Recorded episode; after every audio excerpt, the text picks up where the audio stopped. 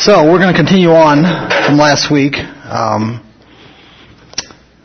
this is really a, a cool section. I, I, labeled this section the commandment. And be careful here. I, I actually, in studying this, I actually wasn't real careful sometimes. It's not the plural; it's the singular.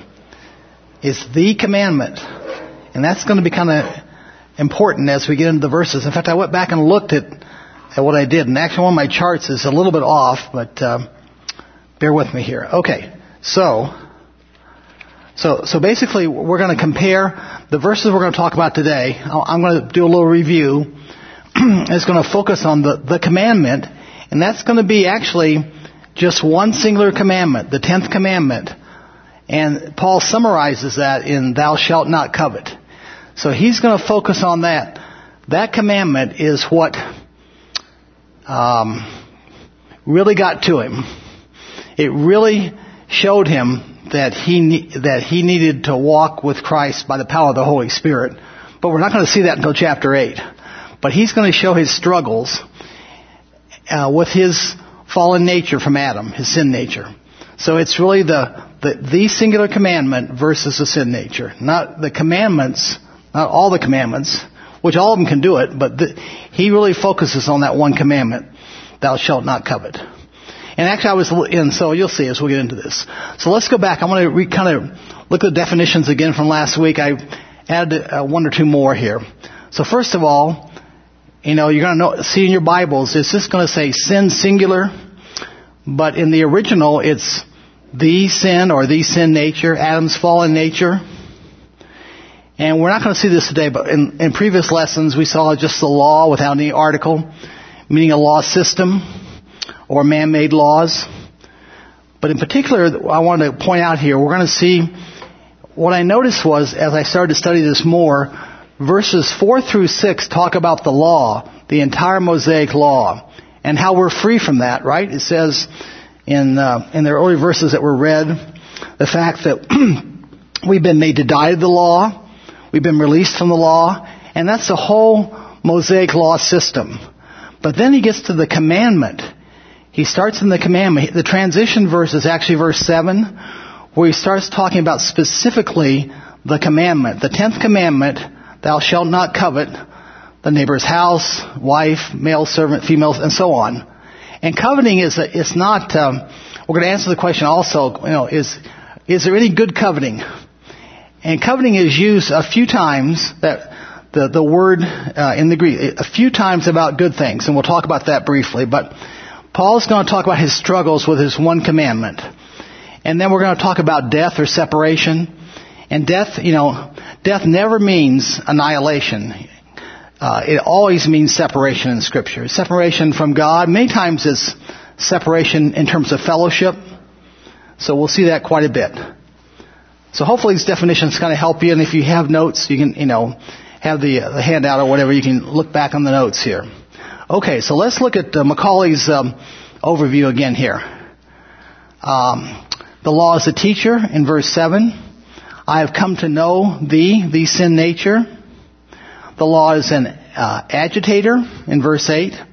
The commandment produced in me coveting, uh, coveting in me. It's a Terminator. You know, I like that's my word. I think of the Terminator, right? You know, all the movies and stuff like that. So uh, actually, you know, in those three verses, it talks about I died. Uh, it resulted in death for me. It killed me. And he's all talking about the commandment, how this one single commandment, thou shalt not covet, just really, I use the word wrecked havoc. I don't know whether that's a popular term anymore. Wrecked havoc. That really, that really got to him. And uh, and uh, Macaulay kind of points out. He says the commandment. He lost all hope when he saw that he that the Lord wanted to had a commandment about how he thinks. He said, "Well, I I can't do that. I can't control what I think." And imagine if you know, I imagine it's true. The Lord says, "No, I don't want you to covet in, in a sinful way," is what He's saying. The law is a revealer. We're going to see next week uh, through the commandment, the sin would become utterly sinful. Okay, so let's go back and look. I want to look at kind of the last part of verse 7, but let's just read it. and, and this actually is kind of a mixture. I apologize. I took a little bit of the New American Standard and put together with the, the Wuest translation, so it, it to, get, to bring out a, a point here. On the contrary, I would have not, I would not have come to know no sin, the sin nature, except through the law, for I had not known evil desires except that the law kept on saying to me, you shall not desire evil. And that's actually, the desiring evil is actually the idea of coveting. So there are some good senses about coveting. So the law is speaking of the tenth commandment here, and it's saying, it's this picture, if you will. It was saying to Paul, so you can almost imagine as he, it's God's word speaking to you, and that's what we know. We read God's word and it speaks to us. And Paul's saying it, it said, it kept on saying to me, the law kept on saying to me this, you shall not covet. I didn't put the, you know, the, the, the tenth commandment. I didn't include the whole thing in there. So the commandment, uh, Macaulay says, is the only one addressed to how you, your thought life, how you think. And, and actually after, after, uh, class last week or after the service last week, Jim came up to me and said, wow, I never, I never saw that. And I never saw that either. That was something that in my study I kind of came across. Wow, think about that. This is a commandment that speaks to our thought life. Um, and then Merriman adds, Paul is saying I have not naturally known the specifics of coveting except that the law says you shall not covet. And we're going to see that Paul was, some have said, innocent, naive. He's going to, he's going to tell us about his life where he didn't really he didn't really think much about his thought life. But then when he read the commandment, the lights went on. Boom. Wow, I can't keep that. I can't do that. And that's actually a wonderful place to be. When you come to realize that you can't, quote, be a good Christian. You cannot do it. You have to rely upon God. You have to rely on the Holy Spirit to guide you. You can't, by your own efforts, improve yourself to be a, a good person. It takes your, your walk of faith in our Savior to accomplish that. So actually in, in 8 through 13 uh, tells us about the commandment uh, and how it wreaked havoc in his Christian life. Alright. So now let's go on to verse 8. And, and, you know, 7 was a, is a transition he transitioned from the law, the entire Mosaic law, if you will, to narrow, to do tunnel vision in on just that one commandment. So then, then through 8 through 8 through 13, uh, you'll see the word commandment used in every verse, the commandment. And this, this one has, but, but the sin, taking opportunity through the commandment, produced in me coveting of every kind. For apart from the law, sin is dead. So the central thought, I've underlined it there, is uh, the subject with the verb. So that's it, that's it right here. You have, but the sin, the sin nature, produced in me coveting of every kind. So it wasn't just it wasn't just a little bit. This just really uh, got to Paul here. Now I'm going to share some things in, in a minute here about maybe a little personal here. The sin nature is the subject and the source of this. Uh, so the main verb is produced, um, to affect, to produce, to cause. And the idea here is, uh, and we also see it, it can be brought across as brings about, he produce or brings about in this verse here in Romans 4:15, for the law brings about wrath. So the sin nature is the author of coveting or lusting in me. It's the author. And we're going to see that this idea about the sin nature and the commandments, we're going to see that talked about in, in various ways. In various ways we're going to see how the sin nature and the commandment, how they affect one another. And what we're going to see, in you know, the gist of it is that the commandment is holy and righteous and good. And it's the sin nature that's the issue. But Paul's going to make sure we understand that. So it produced in me every kind of coveting. Uh, coveting, the, the, the, base word, uh, epithumia, uh, is desire, craving, longing, lusting.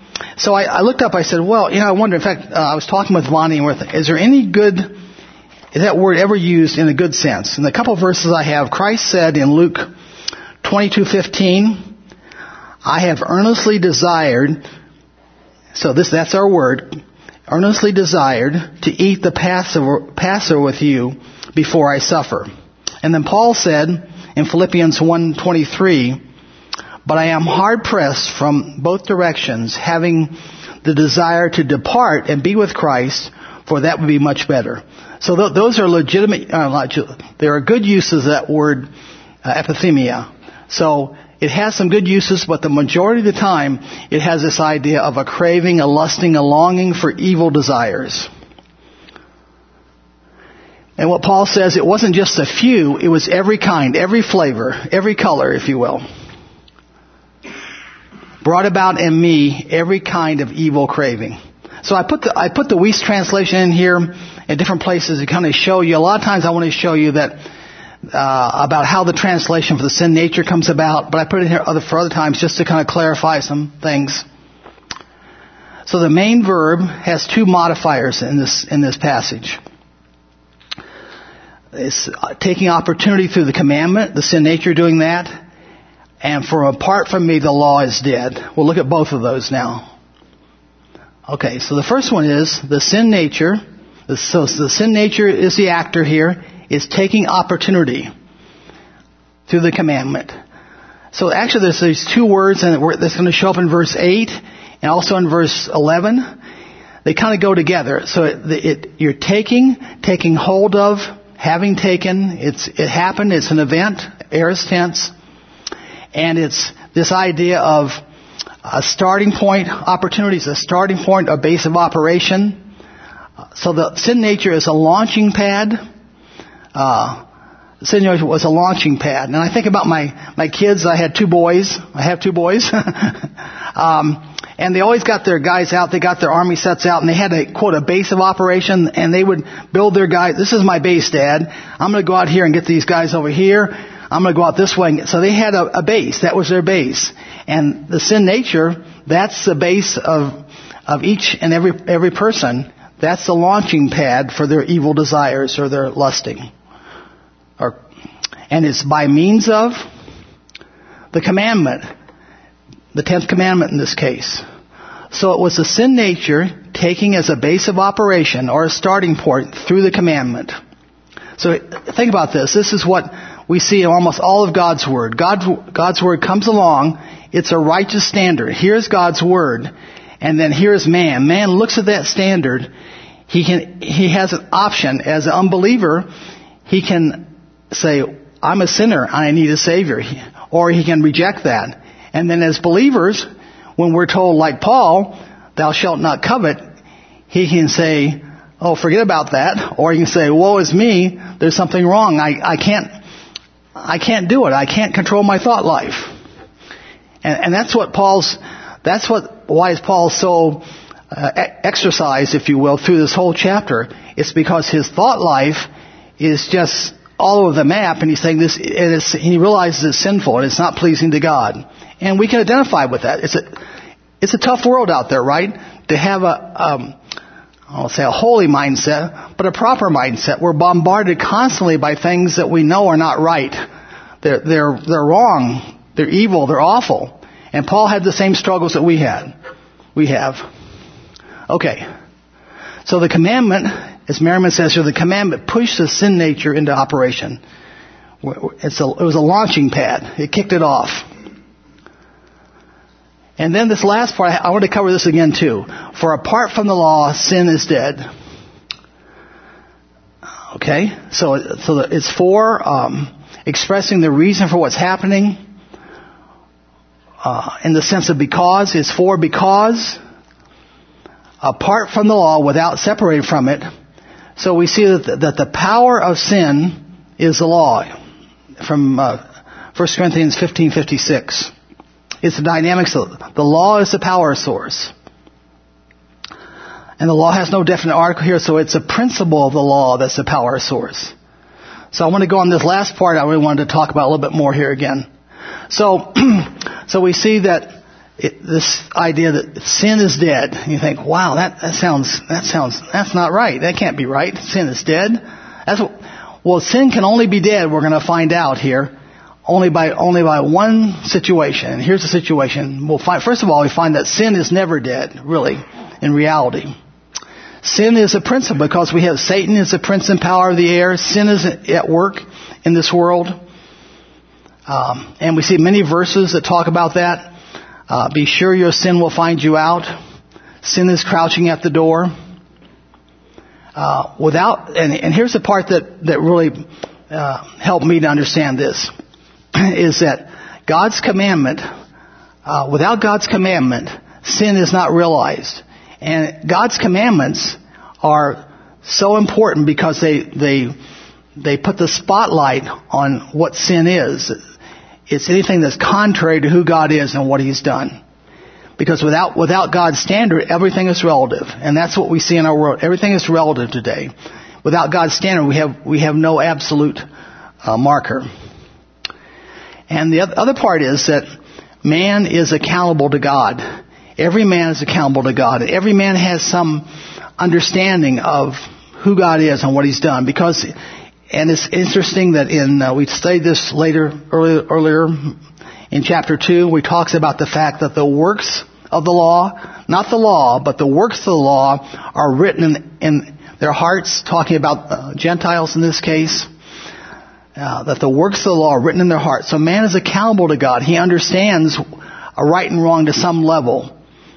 And, and he's without excuse.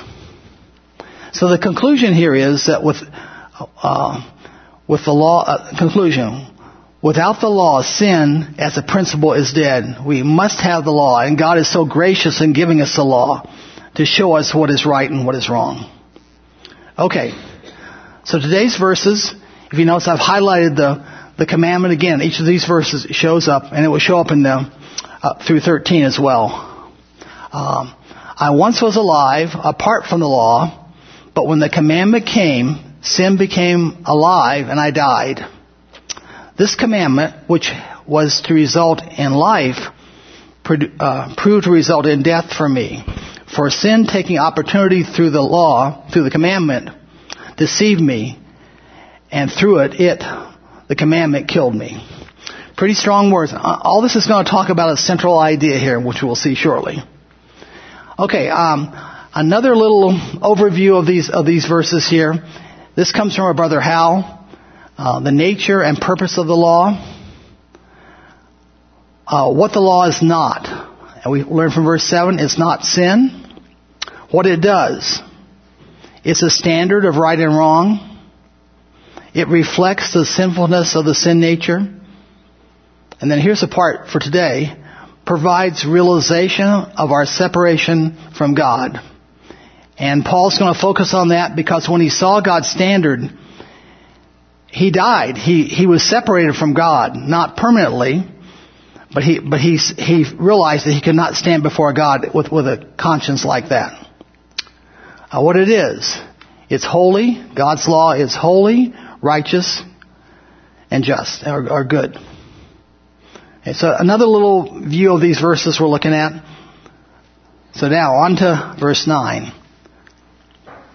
So actually, there's there's untran- there's a part uh, in the American Standard, I think in other. I don't know why they didn't translate uh, an and or a but at the very beginning. It's not it's not the end of the world, but it's just, it, it should be there. So it says but or and. I once was alive apart from the law.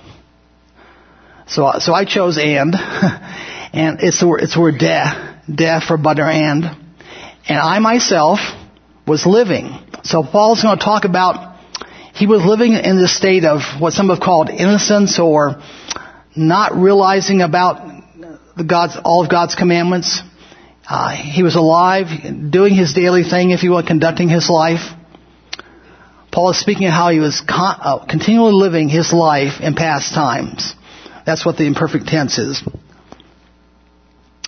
And, it, and he was living his life, he says, apart from the law and it's without or away from. So he, he wasn't really considering God's law in his discussion. So Paul had apparently, in time past, had not yet had the experience of coming to know the sin nature via the law.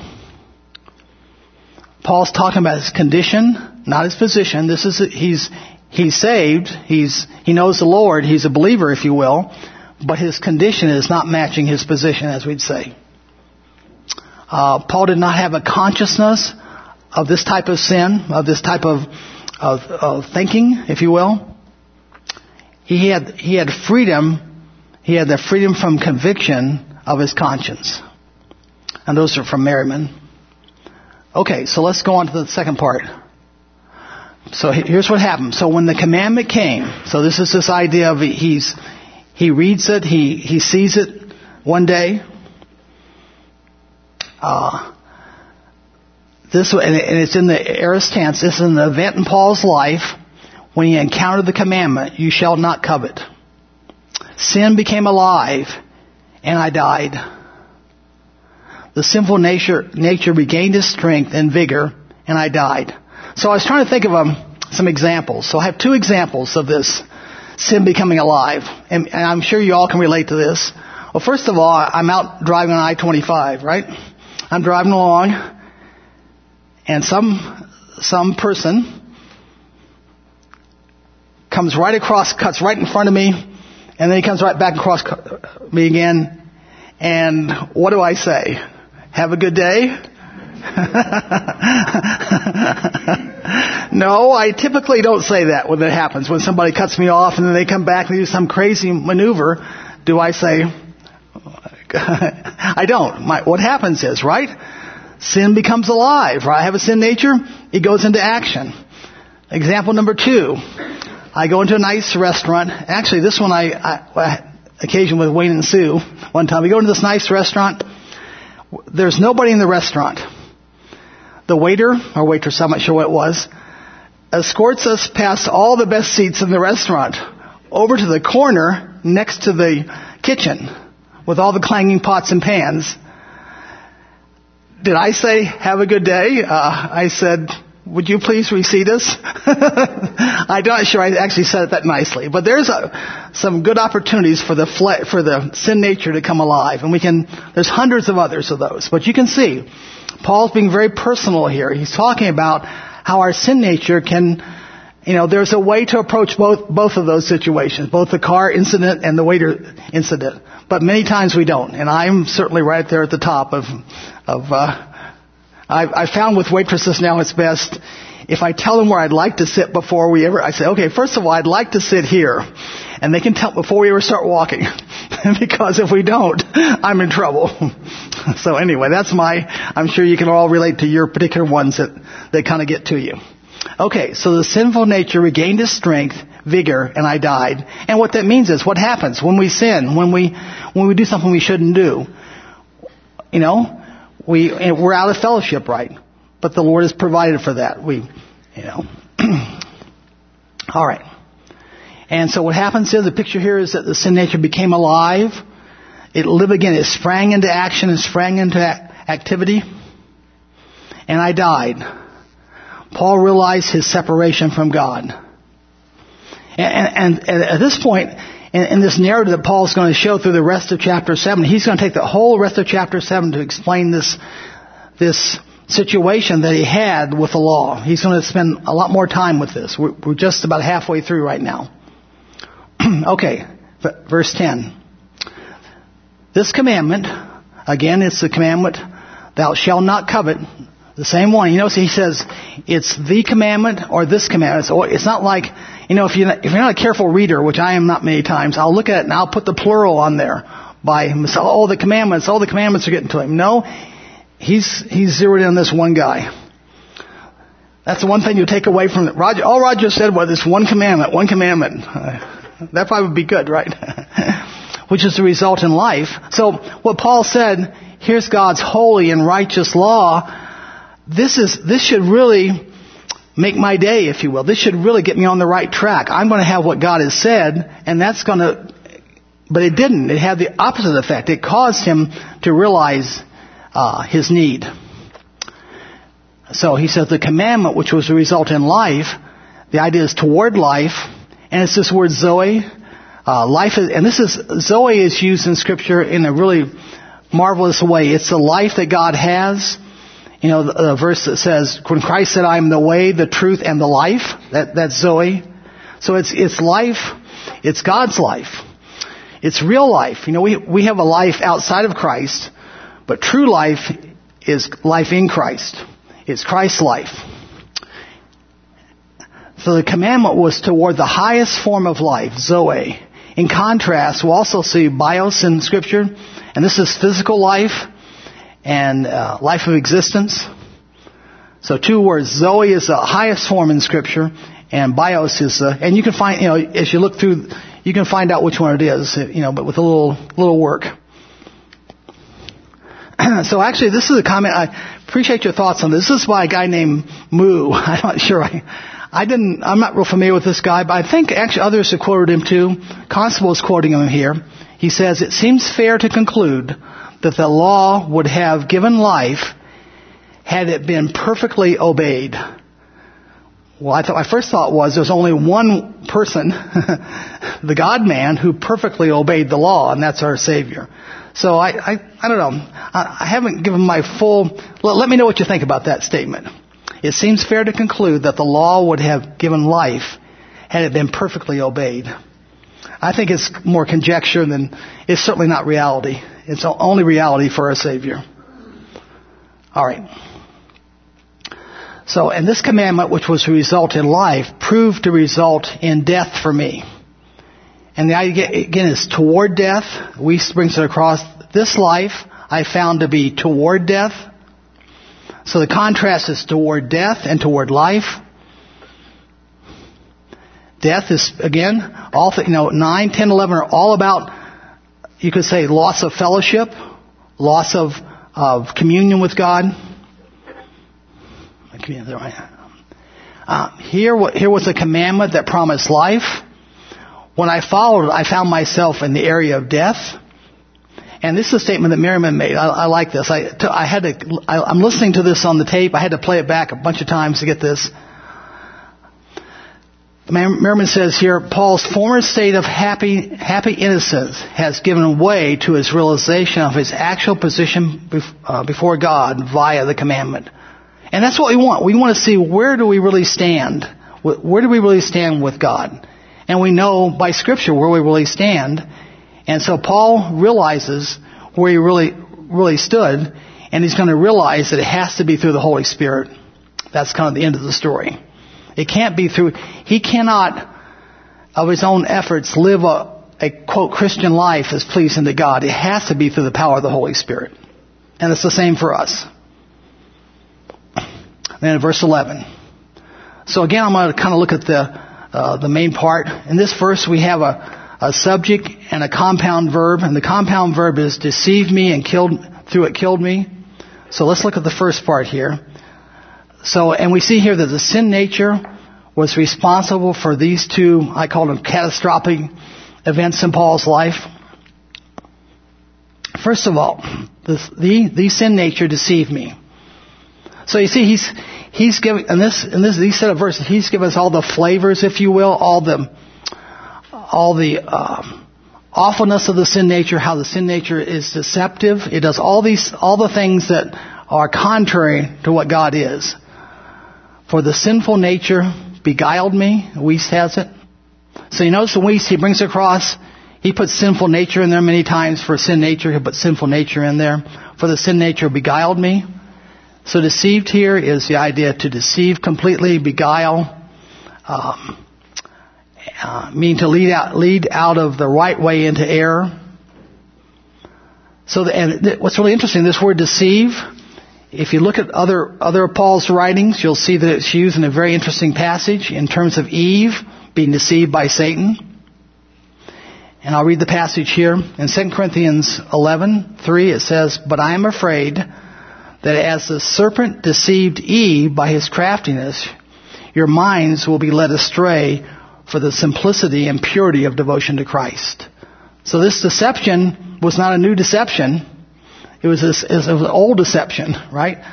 And you could argue that Satan never changes his way. This deception of the sin nature, influenced by the world the flesh and the devil, you know, is the same deception that Eve had, and it is. Things haven't really changed. And the second one is, for these sin, the sin nature killed me through it, the commandment. For the sin, the sinful nature through it killed me. That's Wuest translation. So kill me is, it's a metaphor, obviously. Again, it's, spiritual separation, out of fellowship, you could say. And the middle part gives us a, how did that happen? Sin taking opportunity. So we actually have the same set of words that we had earlier. It's this launching pad approach. These two words, uh, taking opportunity to lay hold of, the starting point is this base of operation. So the sin taking opportunity through this, through this, through the sin nature that was the launching pad for the sin nature. Same pictures we had back in verse 8. Yes, back in verse 8. Okay. And a few more comments here. I, here's some, just some neat comments like, uh, listen to Merriman and this is some things that he had to say about this passage. And he, I expected one thing out of the commandment, but I experienced another. So, and that kind of fits, right? Paul expected to see God's, he, I want to see God's holy and righteous standard, and he did see that, but he didn't realize what that would have on him. I expected life by obeying the commandment, but I found myself in death or separation from God. And it's important to remember, God didn't give the law to deceive Paul. He gave it to Paul as a standard. It's the sin nature that causes the law to be deceptive, not the law. It is the sin nature that deceived Paul, not the law. Alright. So now a few final thoughts. This is from uh, Newell. Newell's Romans. Um, he starts off, let us, let's get, let's get it settled firmly in our minds. What Paul is, is here exercise about. So this is a comment that's in the Romans section 7 of what he's writing. So he says, Paul's is exercise about something. So let's get it straight here. It's not about our position, if you will. I'm not about the penalty of sin, our pardon, but it's about the power of sin, our deliverance. The whole question is concerning indwelling sin as a power, not committed sins, plural, as a danger. Mark also that while the indwelling Holy Spirit is the Christian's sole power against the flesh, the sin nature, he, the Holy Spirit, is not known in this struggle, but it is Paul himself against the flesh. So what we see, all through chapter 7, we see nothing of the Holy Spirit. Paul's struggling with himself. He's trying to solve this problem on his own. But then we see when chapter 8 begins, he realizes that the Holy Spirit is his solution.